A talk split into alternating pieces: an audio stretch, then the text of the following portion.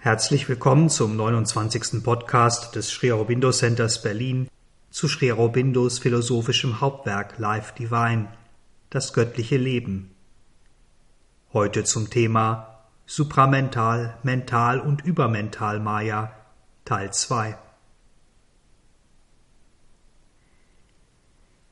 Wir hatten uns in unserem letzten Podcast mit den Ebenen, Welten, Daseinsformen und Wirkweisen befasst, die die Welten der Unwissenheit, also unser gewöhnliches Mental, mit den Welten des Wissens, mit dem supramentalen Wahrheitsbewusstsein verbinden. Ebenen, Treppenstufen, die uns, die dem Menschen eine Tür öffnen, einen Weg eröffnen, in diese supramentalen Welten emporzusteigen und das supramentale Bewusstsein in die Welt und die Menschheit hinabzubringen, damit sich hier in unserer materiellen Schöpfung auf der Erde ein wahrhaft göttliches Leben entfalten kann. Wir hatten gesehen, dass es oberhalb von uns ein sogenanntes höheres Mental gibt, ein erleuchtetes Mental, eine Ebene der reinen Intuition und jenseits davon eine Wirkweise, ein Daseinsprinzip, das Sri Aurobindo Overmind, Übermental nennt. Und wir hatten bereits einige Eigenschaften dieses Übermentals und damit auch der Wesen dieser Ebene, der Götter, betrachtet und eingehend beleuchtet. Dieses Übermental, seine Funktionsweise, sein Wirken, sein Daseinsprinzip, wollen wir heute weiter vertiefen. Und wir wollen, indem wir dies tun, unser gewöhnliches Mental weiten, wollen einen kleinen Schritt in das, wie Sri Aurobindo es nennt, höhere Mental machen, in ein Mental, in dem wir die Dinge zunehmend integral, universal, als Ganzes betrachten können, in dem wir all die vielen, auch grundlegenden Gegensätze harmonisieren können. Denn, wie wir schon erfahren haben, das Mental der Unwissenheit, unser gewöhnliches mentales Bewusstsein nimmt die Welt nur in Teilen, in Abschnitten wahr. Unsere Vernunft, unsere Sinne bauen eine Art Haus, ein Gebäude aus bestimmten, wohlformulierten Wahrheiten, mit einem bestimmten Daseinssinn, einem Sinn des Lebens, einer Lebensphilosophie, die sich darauf gründet, einem bestimmten Weg, diese Philosophie, diese Ansicht zu leben. Ein Haus also aus all dem, was wir sind oder zu sein glauben. Den Rest, andere Wahrheiten, andere Lebensphilosophien, andere Lebenswege und Seinsweisen schließen wir aus. Empfangen sie, wie Sri Aurobindo es so schön ausdrückt, ab und zu als Gäste oder Angehörige. So sieht unsere mentale Vernunft etwa die höchste Person und das Unpersönliche, das höchste Wesen und das unpersönliche Göttliche als Gegensatz. Wir können uns entweder eine unpersönliche Existenz vorstellen, in der die Person oder das Persönliche Fiktionen oder nur vorübergehende Erscheinungen sind, die sich dann wieder in dieses Unpersönliche zurückziehen, oder wir sehen die höchste Person, die höchste persönliche Gottheit als ursprüngliche Wirklichkeit an und das Unpersönliche als eine mentale Abstraktion dieser Gottheit oder als eine Art Stoff, der die Manifestation durchwebt oder aus der sie besteht. Das Übermental, der Overmind, schaut diese beiden Seinsweisen, Daseinsformen, als unterschiedliche Mächte der einen Existenz. Mächte, Seinsweisen, die unabhängig voneinander existieren können, die ihre eigene Daseinsform betonen, darauf bestehen können, die aber ebenso vereint wirken, sich vereint ausdrücken können und die, ob getrennt oder vereint, verschiedene Daseins- und Bewusstseinszustände hervorbringen können, die alle wahr sind, die alle gleichzeitig existieren können. Das unpersönliche Göttliche Nirguna Brahman und das persönliche Göttliche Saguna Brahman sind hier in der Overmind-Schau gleichrangige Aspekte des Ewigen, also nicht nachrangige, wie uns dies die unterschiedlichen Traditionen und Wege vermitteln. Tatsächlich kann sich uns das Unpersönliche so zeigen, dass es das Persönliche als untergeordneten Aspekt, als eine Art Ausdruck von sich selbst aus sich hervorbringt. Und auch das Persönliche kann sich als alleinige, grundlegende Wirklichkeit zeigen und das Unpersönliche als eine Art Ausdrucksform seiner Natur. Und je nachdem, wie wir geprägt sind, je nachdem, wie unsere eigene Natur beschaffen ist, geben wir dem einen oder dem anderen den Vorzug und erfahren dies dann auch entsprechend. So schließen sich diese beiden Dinge für uns, für unser individuelles Mental, unsere individuelle Mentalität in gewisser Weise aus. Entweder ist das Unpersönliche der eigentliche, tatsächliche Ursprung oder das Persönliche. In einem kosmischen Mental, in der übermentalen Schau, sind beide Zustände, beide Seinsweisen komplementär, gleichrangig.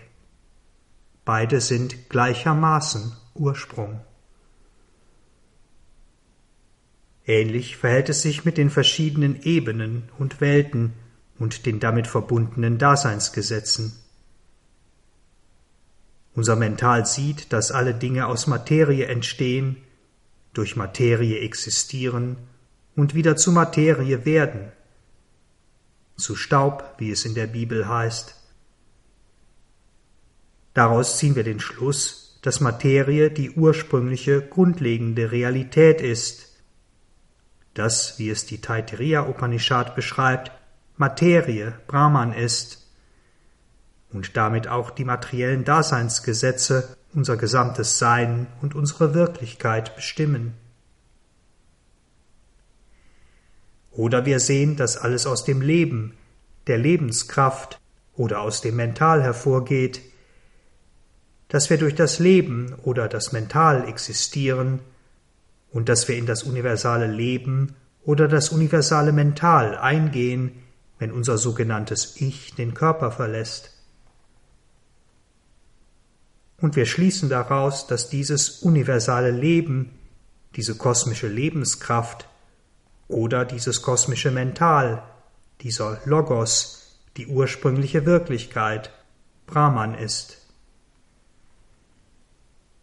Oder wir sehen die Welt, sehen alle Dinge als Kinder der höchsten Realidee, des höchsten Wissens und Willens, als Kinder des Geistes, des Spirit, eines Geistes, durch den wir existieren und in den wir, wenn wir unsere menschliche Form verlassen, wieder eintreten. In unserem gewöhnlichen Mental, in unserer Vernunft sind dies verschiedene Sichtweisen, verschiedene Wahrnehmungen, möglicherweise auch verschiedene Stufen auf unserem persönlichen Erkenntnis- und Erfahrungsweg, die sich im Ergebnis ausschließen. Wir betrachten uns entweder als Kinder der Materie, als Kinder des Lebens oder des Mentals oder als Kinder des Geistes, des Spirit. Wir sehen nicht alle vier als unsere Eltern an. Im übermentalen Bewusstsein sehen wir, dass all diese Wahrnehmungen, all diese Sichtweisen gleichermaßen wahr sind. Es gibt eine materielle Weltenformel mit den entsprechenden Daseinsgesetzen, die wir physikalische Gesetze nennen.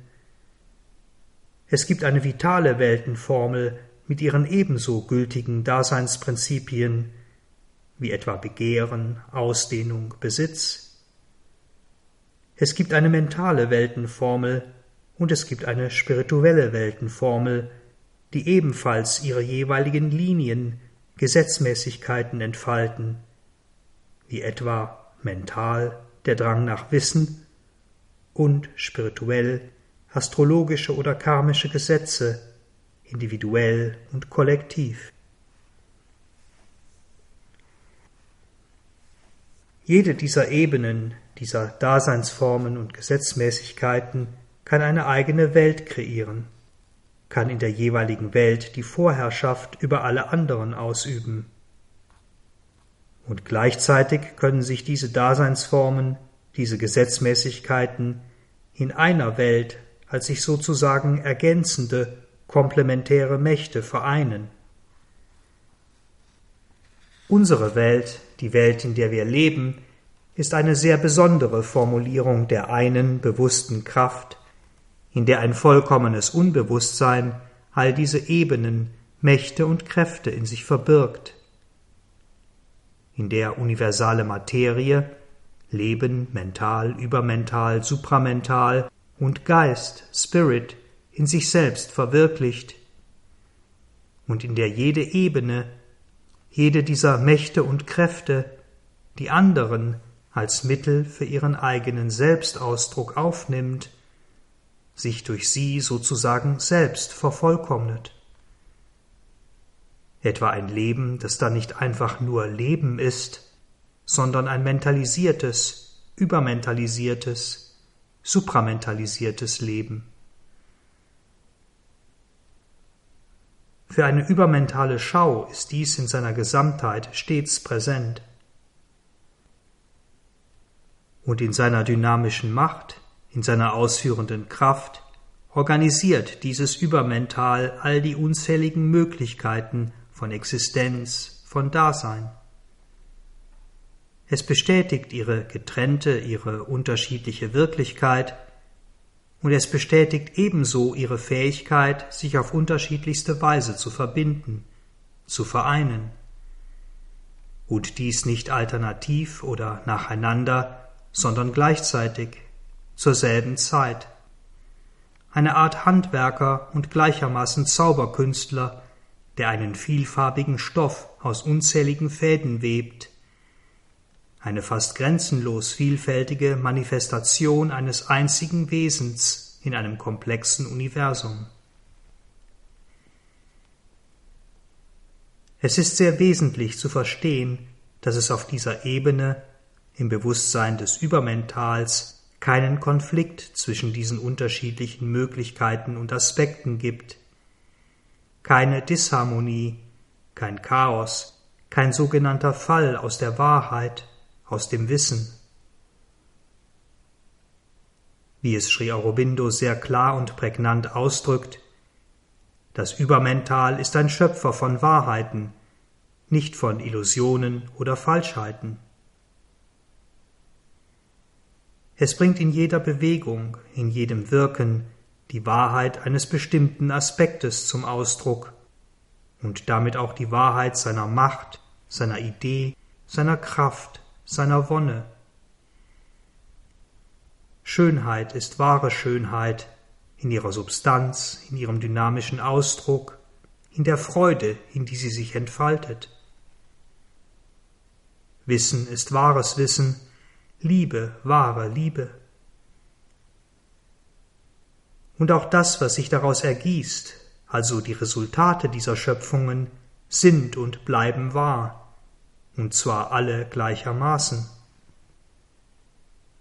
Es gibt keine sogenannte einzige Wahrheit oder eine höhere Wahrheit, der die anderen untergeordnet sind, wie wir es etwa aus den Religionen kennen, in denen diese göttlichen Aspekte in die Unwissenheit unserer menschlichen Mentalität hinabsteigen. Jeder Aspekt kennt die anderen Aspekte, oder, wesenhaft formuliert, jeder Gott kennt die anderen Götter und weiß um ihren Platz, um ihr Wirken im Ganzen. Jede Idee, jedes Ideal lässt auch die anderen Ideale zu. Jede Kraft gibt den anderen Kräften und ihrem Wirken ihren Platz, ihre jeweilige Wahrheit.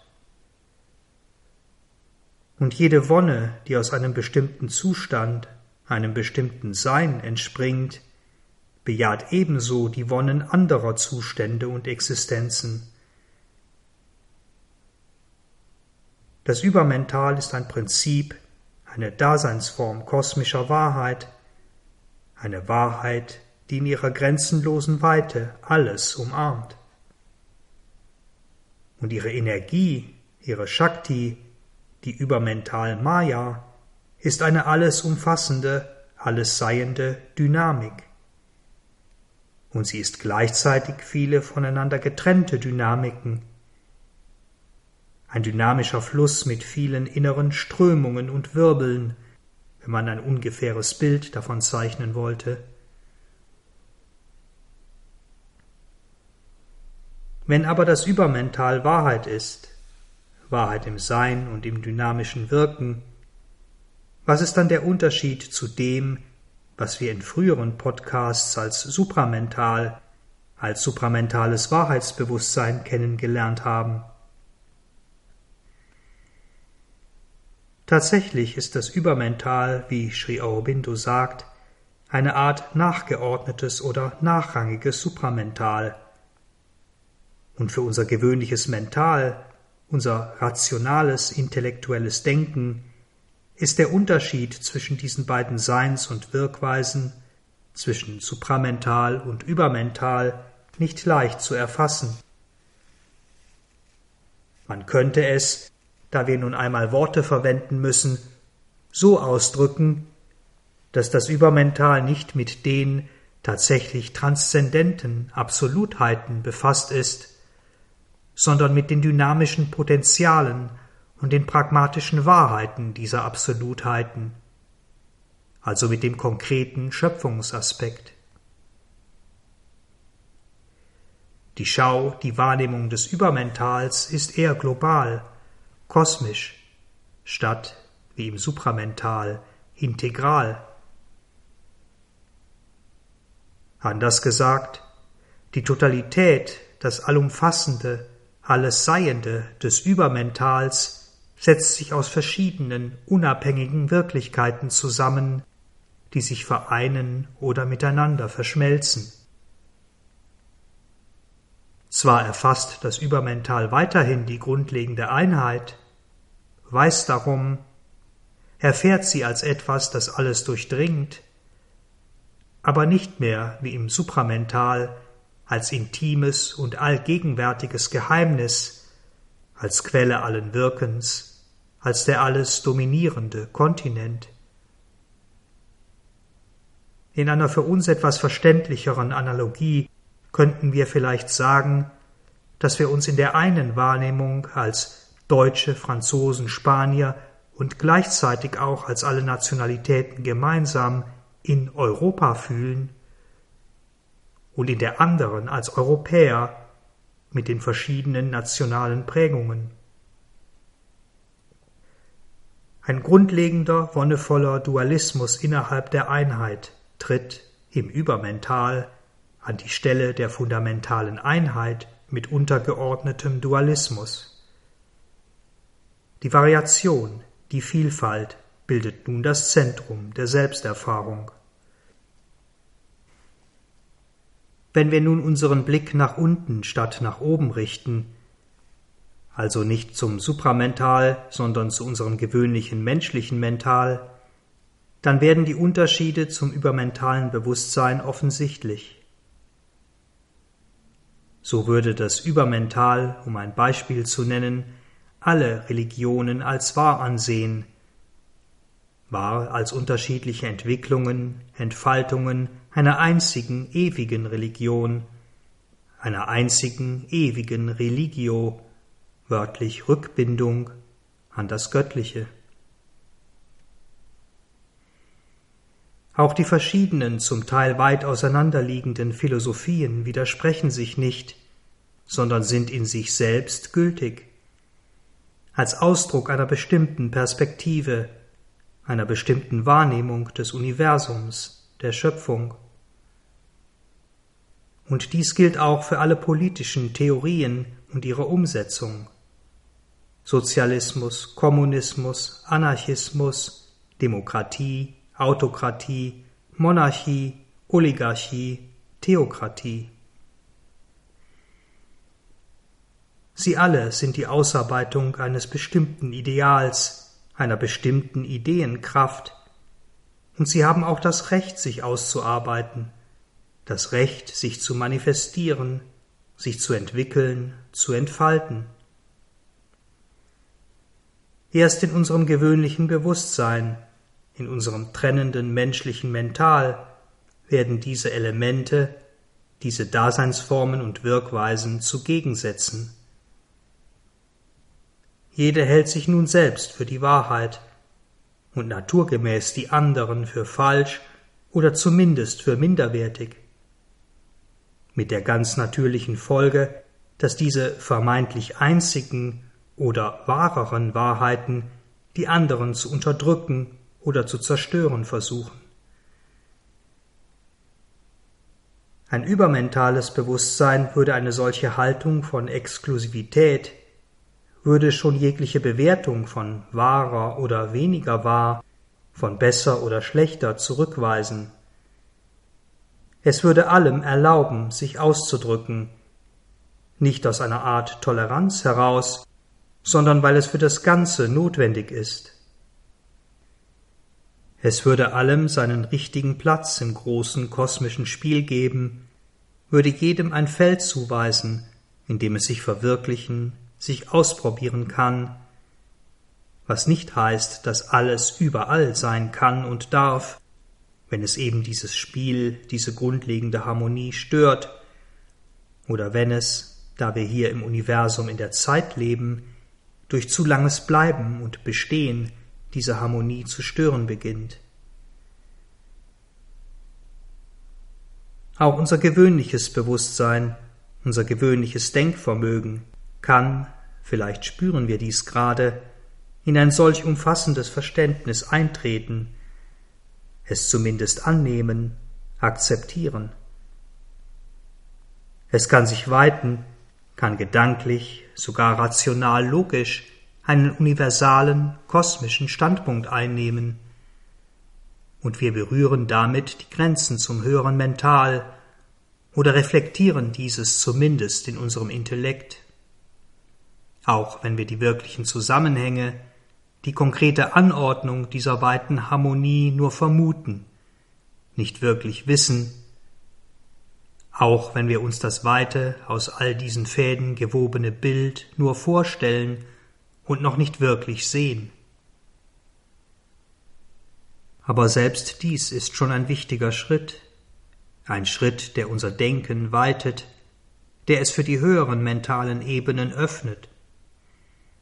Auch wenn wir, um dann wirkliches Wissen zu erlangen, all diese noch so weiten Konzepte und Vorstellungen wieder loslassen und der Stille Raum geben müssen, dem reinen, unbewegten Spiegel, der reflektiert, statt sich selbst bewegt, selbst denkt. Wie weit sich unser mentales Bewusstsein in seiner Vorstellungskraft auch immer dieser übermentalen Schau annähern kann, eins kann es mit Sicherheit nicht. Es kann diese Vorstellung, dieses abgeleitete ganzheitliche Wissen nicht ins Wirken, ins Leben bringen, also hier in dieser Welt verwirklichen. Denn dazu gehört nicht nur die Schau, sondern auch die Macht, dies zu tun. Sicher können wir uns auch dem, der konkreten Umsetzung in gewisser Weise nähern, können Schritte in diese Richtung tun. Wir können etwa akzeptieren, dass sich verschiedene Linien, wie etwa verschiedene Religionen oder politische Systeme, parallel, Seite an Seite ausarbeiten, können dies zulassen, ohne aus einem bestimmten Standpunkt heraus zu intervenieren. Wir können auch Dinge zusammenführen, bestimmte Harmonien herstellen, können in bestimmten Bereichen, wie man so schön sagt, Vielfalt in Einheit zulassen oder gar kreieren, aber wir können nicht die harmonische Kontrolle über das Ganze erlangen. Wir sind eben nicht Herrscher, sind nicht Schöpfer des gesamten Universums, mit all seinen Bewegungen, Kräften, Mächten und Wesen. Dieses ganzheitliche, alles umfassende, harmonische Wirken ist dem Übermental, dem wahren, frei agierenden kosmischen Mental vorbehalten. Nun ist es nicht so, dass dieses kosmische Mental nicht auch in der Unwissenheit ist. In all der evolutionären Entwicklung, die wir bislang erfahren haben und weiterhin erfahren. Denn tatsächlich steht hinter all dem vermeintlichen Chaos, hinter all den Stimmigkeiten und Unstimmigkeiten eine Einheit. Nicht nur im statischen Sein, im Sinne von alles ist göttlich, sondern auch im dynamischen Wirken. Aber die, wenn man es so ausdrücken will, Vollständigkeit dieser Harmonie ist noch in den Tiefen dieses kosmischen Mentals verborgen. Man könnte sagen, es träumt noch, ist für den Betrachter mehr oder weniger schlafend. Und so können wir, als gewöhnliche individuelle Mentale, die aus diesem träumenden kosmischen Mental entstanden sind, diese Harmonie, diese Totalität von Harmonie nicht sehen, nicht wahrnehmen. Die Welt, in der wir leben, erscheint uns, ist eine Welt von Disharmonie und Ringen. Eine Welt, in der das kosmische Mental vollständig erwacht, nach vorne getreten ist, eine übermentale Welt oder eine im vollkommenen Sinne übermentalisierte Welt wäre im Gegensatz dazu eine Welt der Harmonie. Wir finden also im Übermental nicht nur die Schau einer vollkommenen Harmonie aller Dinge, sondern auch die dynamische Kraft dieser Harmonien zu entfalten. Eine Übermental-Shakti oder Übermental-Maya, die nichts anderes ist als die ursprüngliche kosmische Maya, die ursprüngliche universale Schöpfermacht, die universale Mutter. Doch auch wenn diese ursprüngliche Schöpfermacht eine Macht des Wissens und nicht der Unwissenheit ist, so macht sie Unwissenheit doch möglich. Und nicht nur möglich, sondern zwingend, unvermeidbar. Denn wenn jedes Prinzip in seiner konkreten Entfaltung seine eigene unabhängige Linie verfolgt, wenn es seine eigenen Gesetze und damit auch seine eigenen Wirkungen und Folgen entrollt, bis in die letzte Konsequenz, dann gilt dies auch für das Prinzip der Zerteilung. Und so ist der Weg dieses Prinzips und damit auch die Welt, die es kreiert, vorgezeichnet.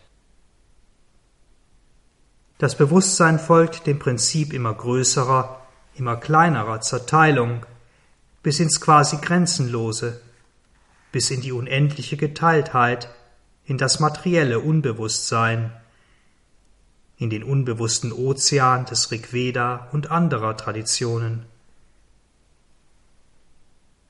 Und auch der Wiederaufstieg entlang dieser Linie, die Evolution, ist naturgemäß diesem Prinzip, dem Prinzip der Zerteilung, unterworfen.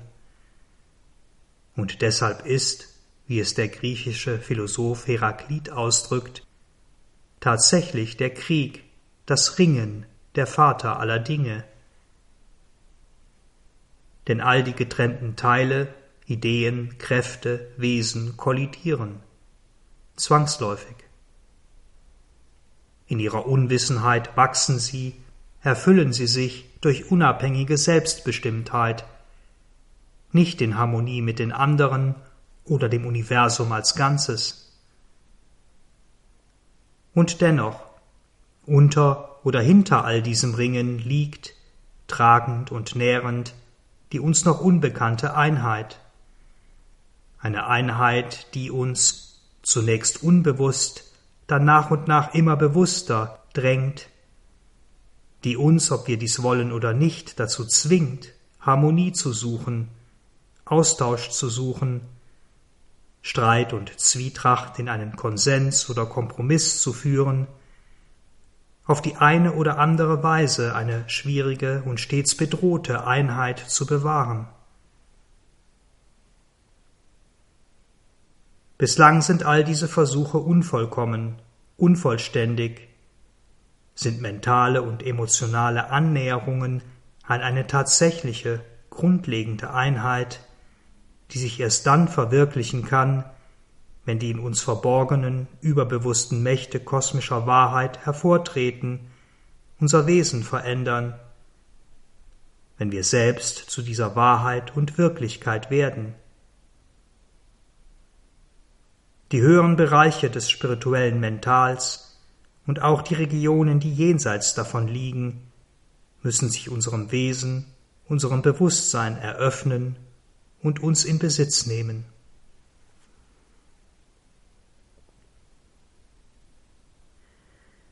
Betrachten wir nun das dynamische Wirken des Übermentals in seinem Verlauf, das konkrete Entrollen einer bestimmten Linie, das konkrete Entfalten eines bestimmten Wirkungsprinzips, dann sehen wir, dass die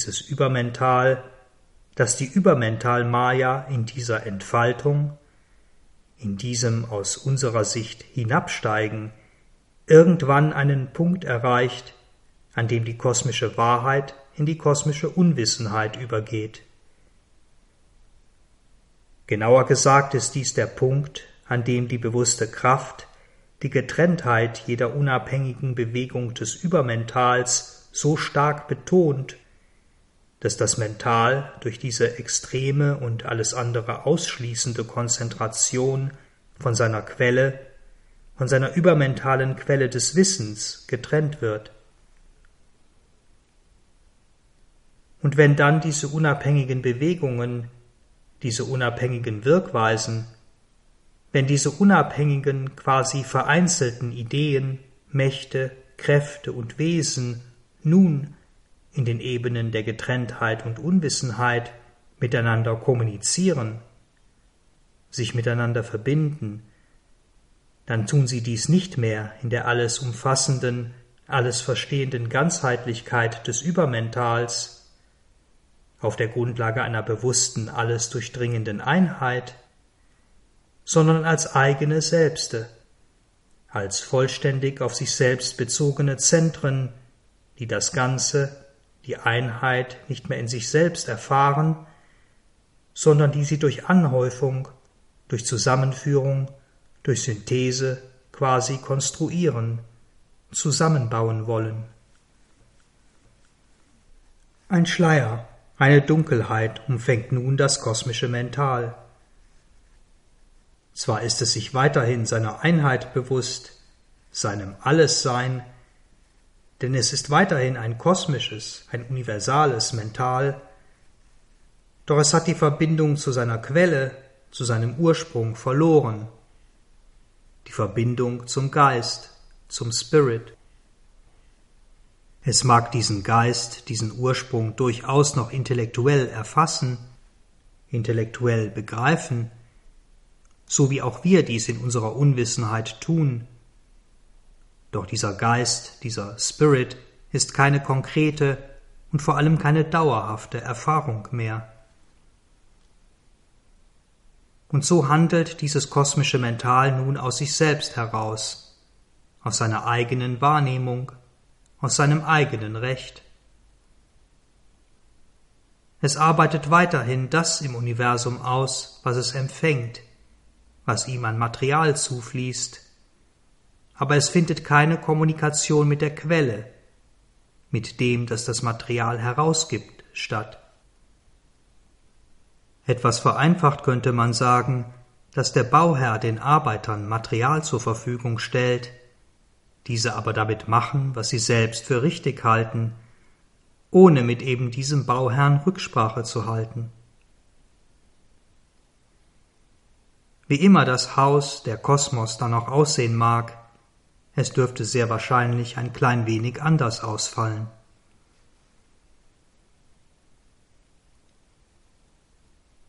Das kosmische Mental wirkt also sozusagen mit verbundenen Augen, betäubt, halb bewusst träumend. Und so ist auch das, was es erschafft, ist unsere Schöpfung ein Traum, eine Art Illusion, zumindest bis unser Mental wieder erwacht. Denn den einzelnen Teilen des kosmischen Mentals, unseren individuellen Mentalen, ergeht es ebenso. Auch wir handeln in Unbewusstheit, und wir wissen von anderen und vom Ganzen nur das, was wir über unseren mittelbaren Kontakt und über indirekte Kommunikation, was wir über unsere gewöhnlichen Sinne erfahren. Die konkrete Wahrnehmung von Identität, die konkrete gegenseitige Durchdringung, das unmittelbare Verstehen, das den höheren mentalen und übermentalen Ebenen eigen ist, ist verloren. Und selbst wenn unsere Handlungen die Ergebnisse eines gewissen, bewussten Wissens sind, so ist dieses Wissen bestenfalls ein Teilwissen, kein integrales Wissen, kein wahres Wissen um uns selbst und um die Welt. Dieser, wie es viele Traditionen nennen, Fall vom Wissen in die Unwissenheit, der an einem bestimmten Punkt der Involution auf den mentalen Ebenen eintritt, dieses Prinzip der Zerteiltheit und Getrenntheit schreibt sich bei der fortschreitenden Sich-Einfaltung des Bewusstseins in den subliminalen Ebenen des Lebens und auch in der subtilen Materie fort. Auch diese Ebenen, die okkulten Ebenen, sind weiß Gott keine Ebenen des Wissens, und wenn wir mit Kräften und Wesen dieser Ebenen kommunizieren, wie weit und kosmisch diese auch sind oder scheinen, sollten wir uns dessen immer bewusst sein.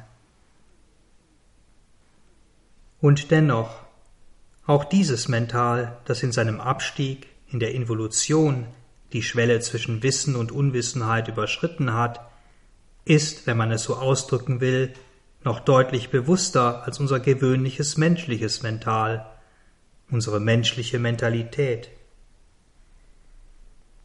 Denn auch in der Unwissenheit gibt es Stufen, Abstufungen. Wir können dieses, man könnte sagen, ursprüngliche Mental der Unwissenheit am ehesten mit unserem eigenen subliminalen oder inneren Mental vergleichen. Ein Mental, das, wie wir schon gesehen hatten, viel unmittelbarer mit anderen Kräften und Wesen kommuniziert, das über eine viel stärkere Wahrnehmungskraft und auch Wissenskraft verfügt als unser äußeres, gewöhnliches Mental. Und dort, in dieser Ebene, in dieser Stufe der Involution, ist die Unwissenheit noch nicht vollständig. Eine bewusste Harmonie, eine Organisation, die alles mit einbezieht und die weiter, umfassender ist hier immer noch möglich.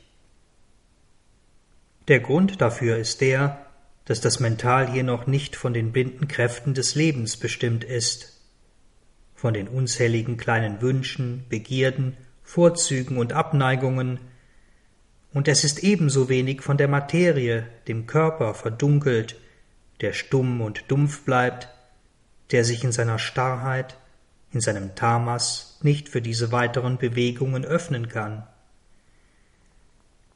Mit anderen Worten, wir befinden uns zwar schon in der Ebene der Unwissenheit, jedoch nicht in der Ebene von Falschheit oder Irrtum.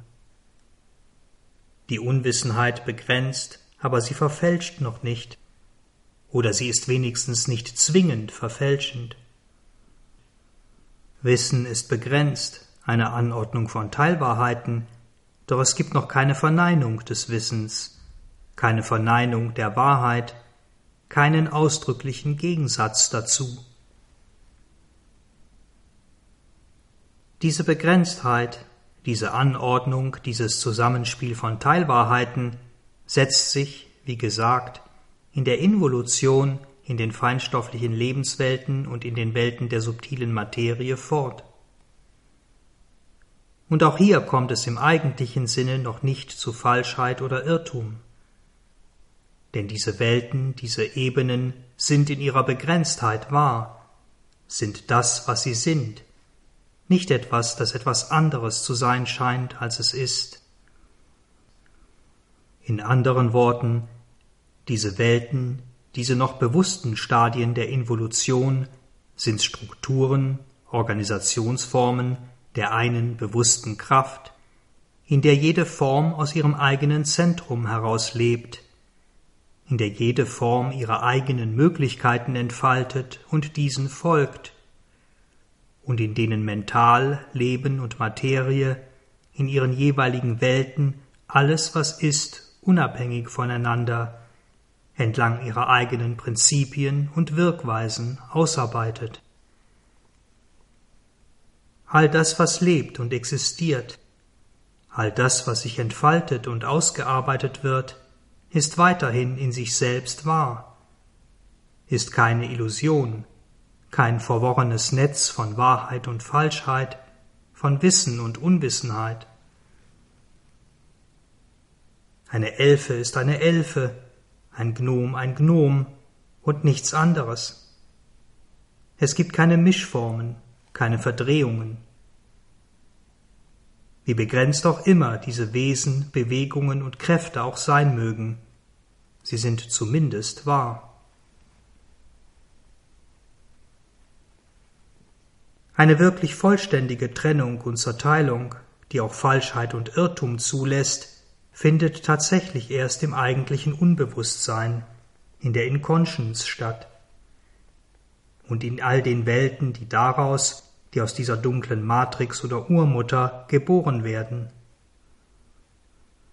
Und da unsere gesamte materielle Welt, unser materielles Universum aus eben diesem Unbewusstsein entsprungen ist, finden wir hier nicht nur eine Trennung und Zerteilung, eine Ansammlung und ein Zusammenspiel von Teilwahrheiten, sondern auch Irrtum und Falschheit. Denn wenn sich die bewusste Kraft, die Bewusstseinskraft, ausschließlich auf die Form und die Kraft konzentriert, also auf Materie und die materiellen dynamischen Gesetze wie Gravitation oder Magnetismus, dann muss sich Bewusstsein selbst durch einen anderen Prozess wiederfinden, durch den Prozess, den wir Evolution nennen. Und dieser Prozess, diese Evolution muss, nachdem sich Bewusstsein und damit auch Wahrheit und Wissen vollkommen in der Form und der Kraft verloren haben, mit Irrtum und auch mit Falschheit verbunden sein.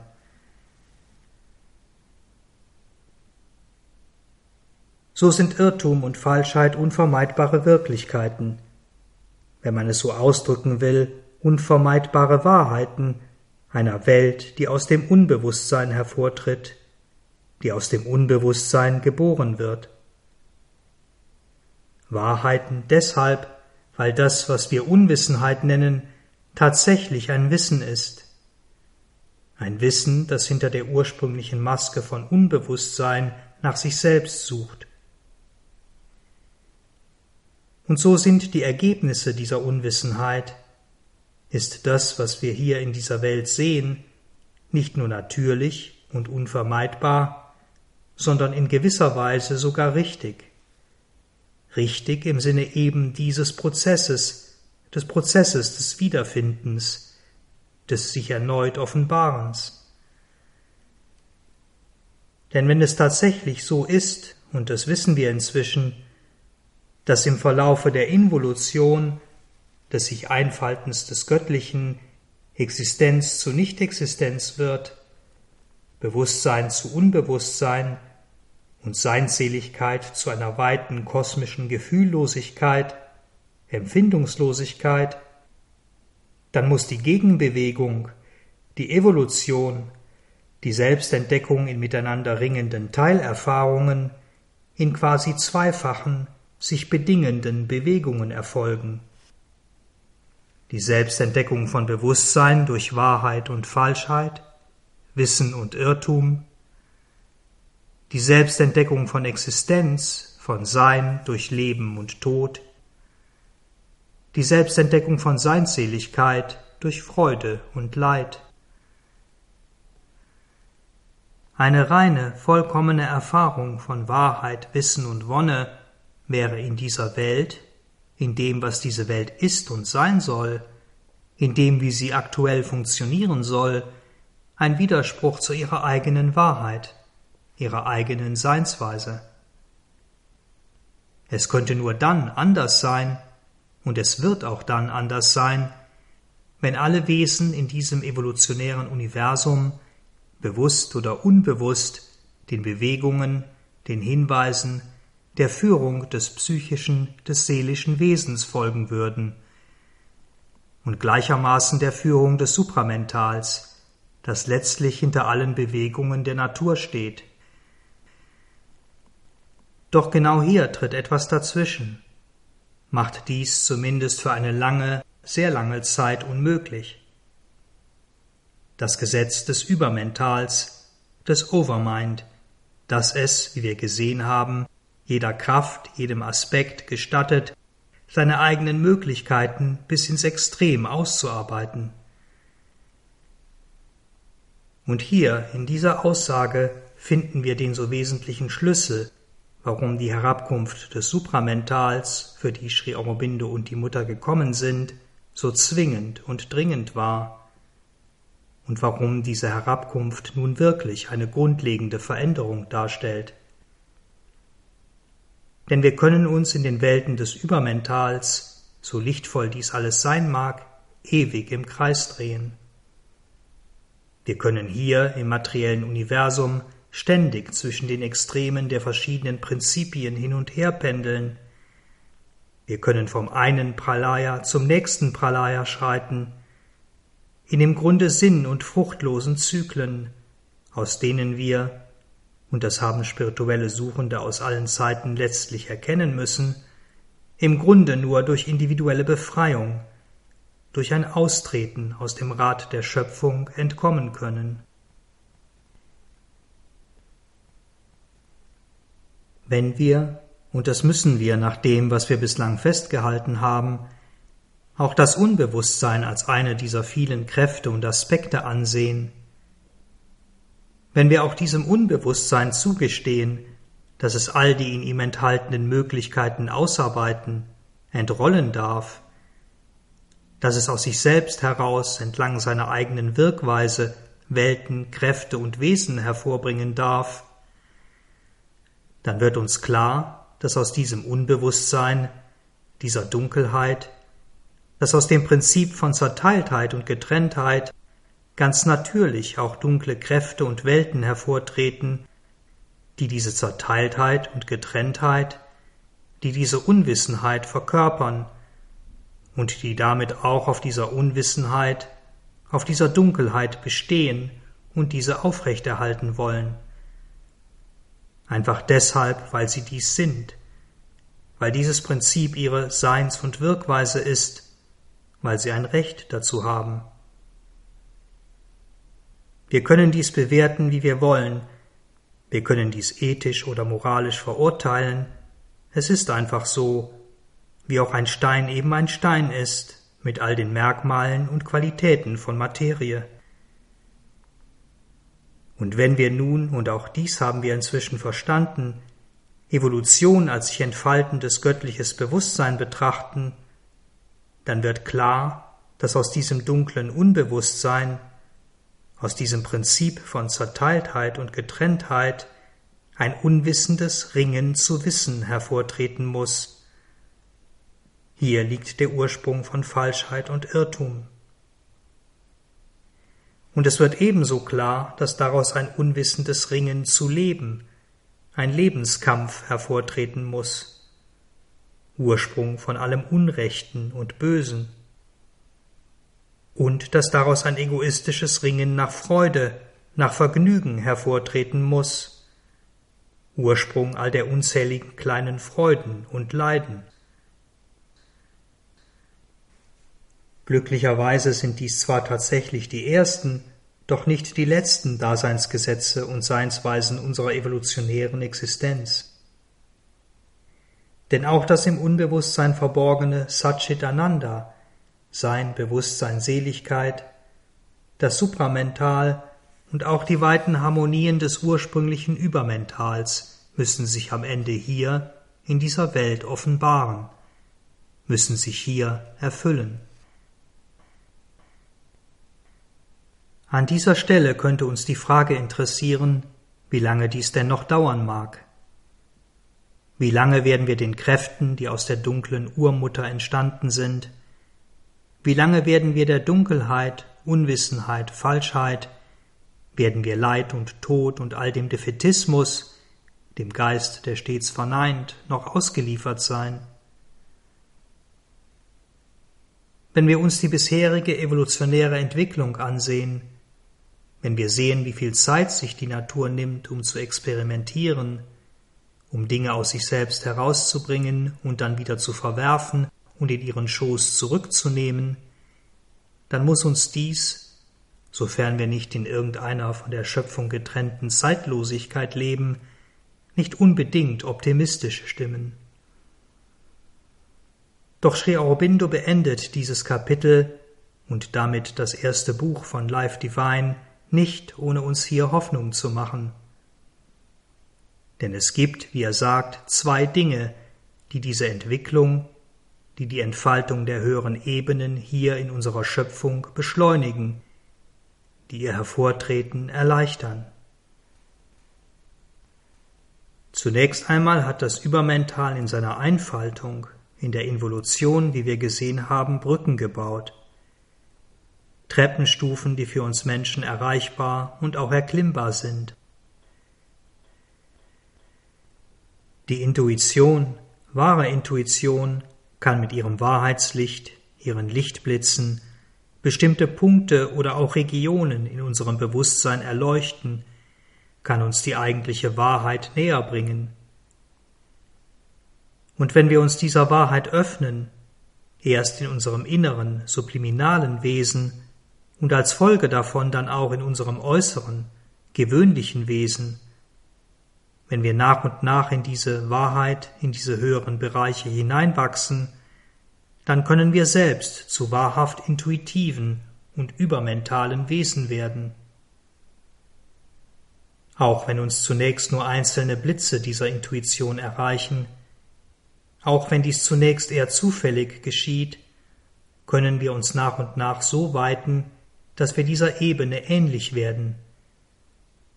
Und wenn dies geschieht, dann organisieren diese erleuchtenden Fragmente, diese Blitze in uns eine Wahrheit, eine Seinsweise, zu der wir als Mensch durchaus fähig sind, die wir durchaus verkörpern können.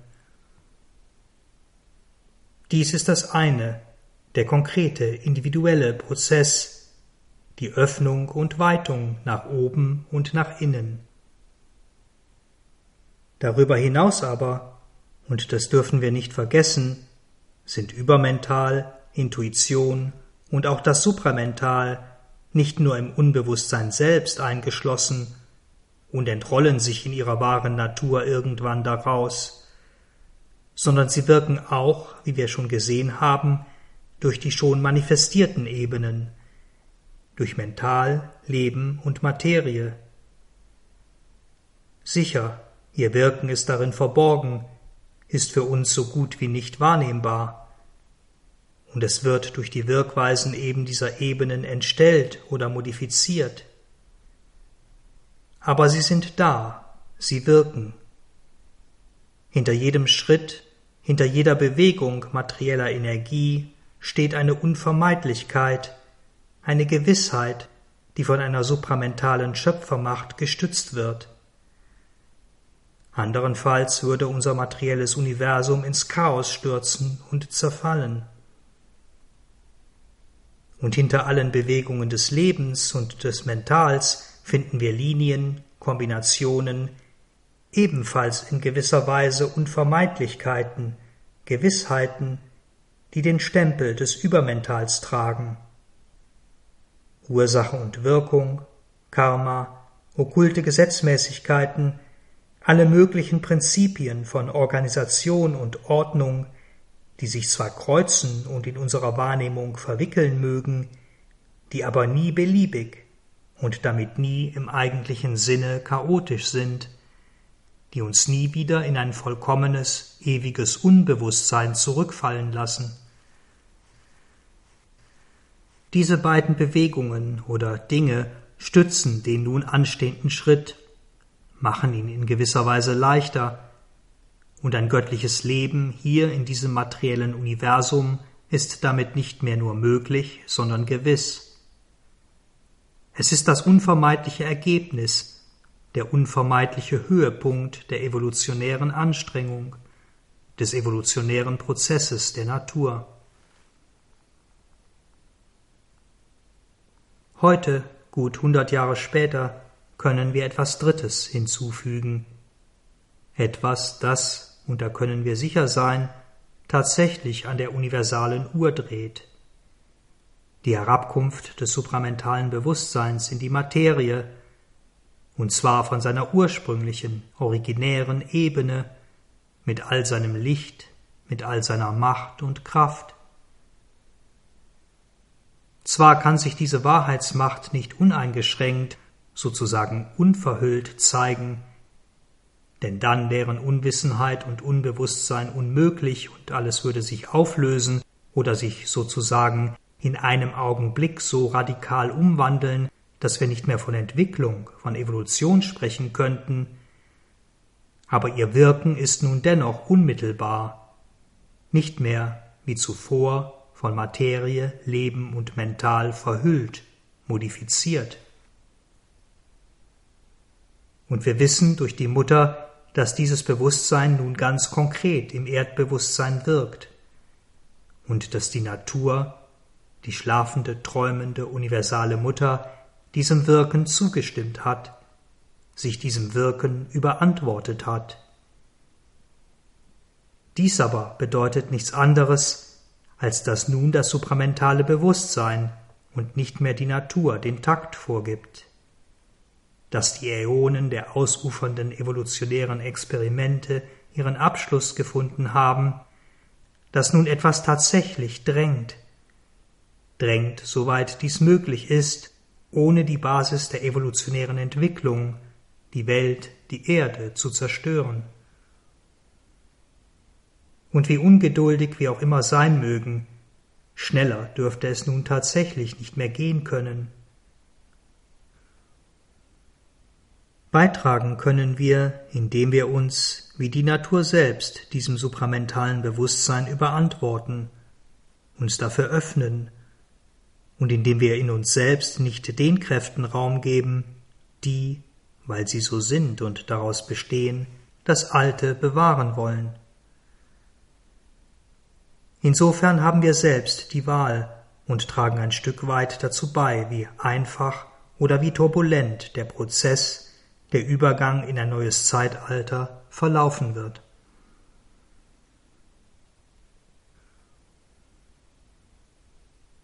Vielen Dank fürs Zuhören, habt weiter einen schönen Tag oder Abend.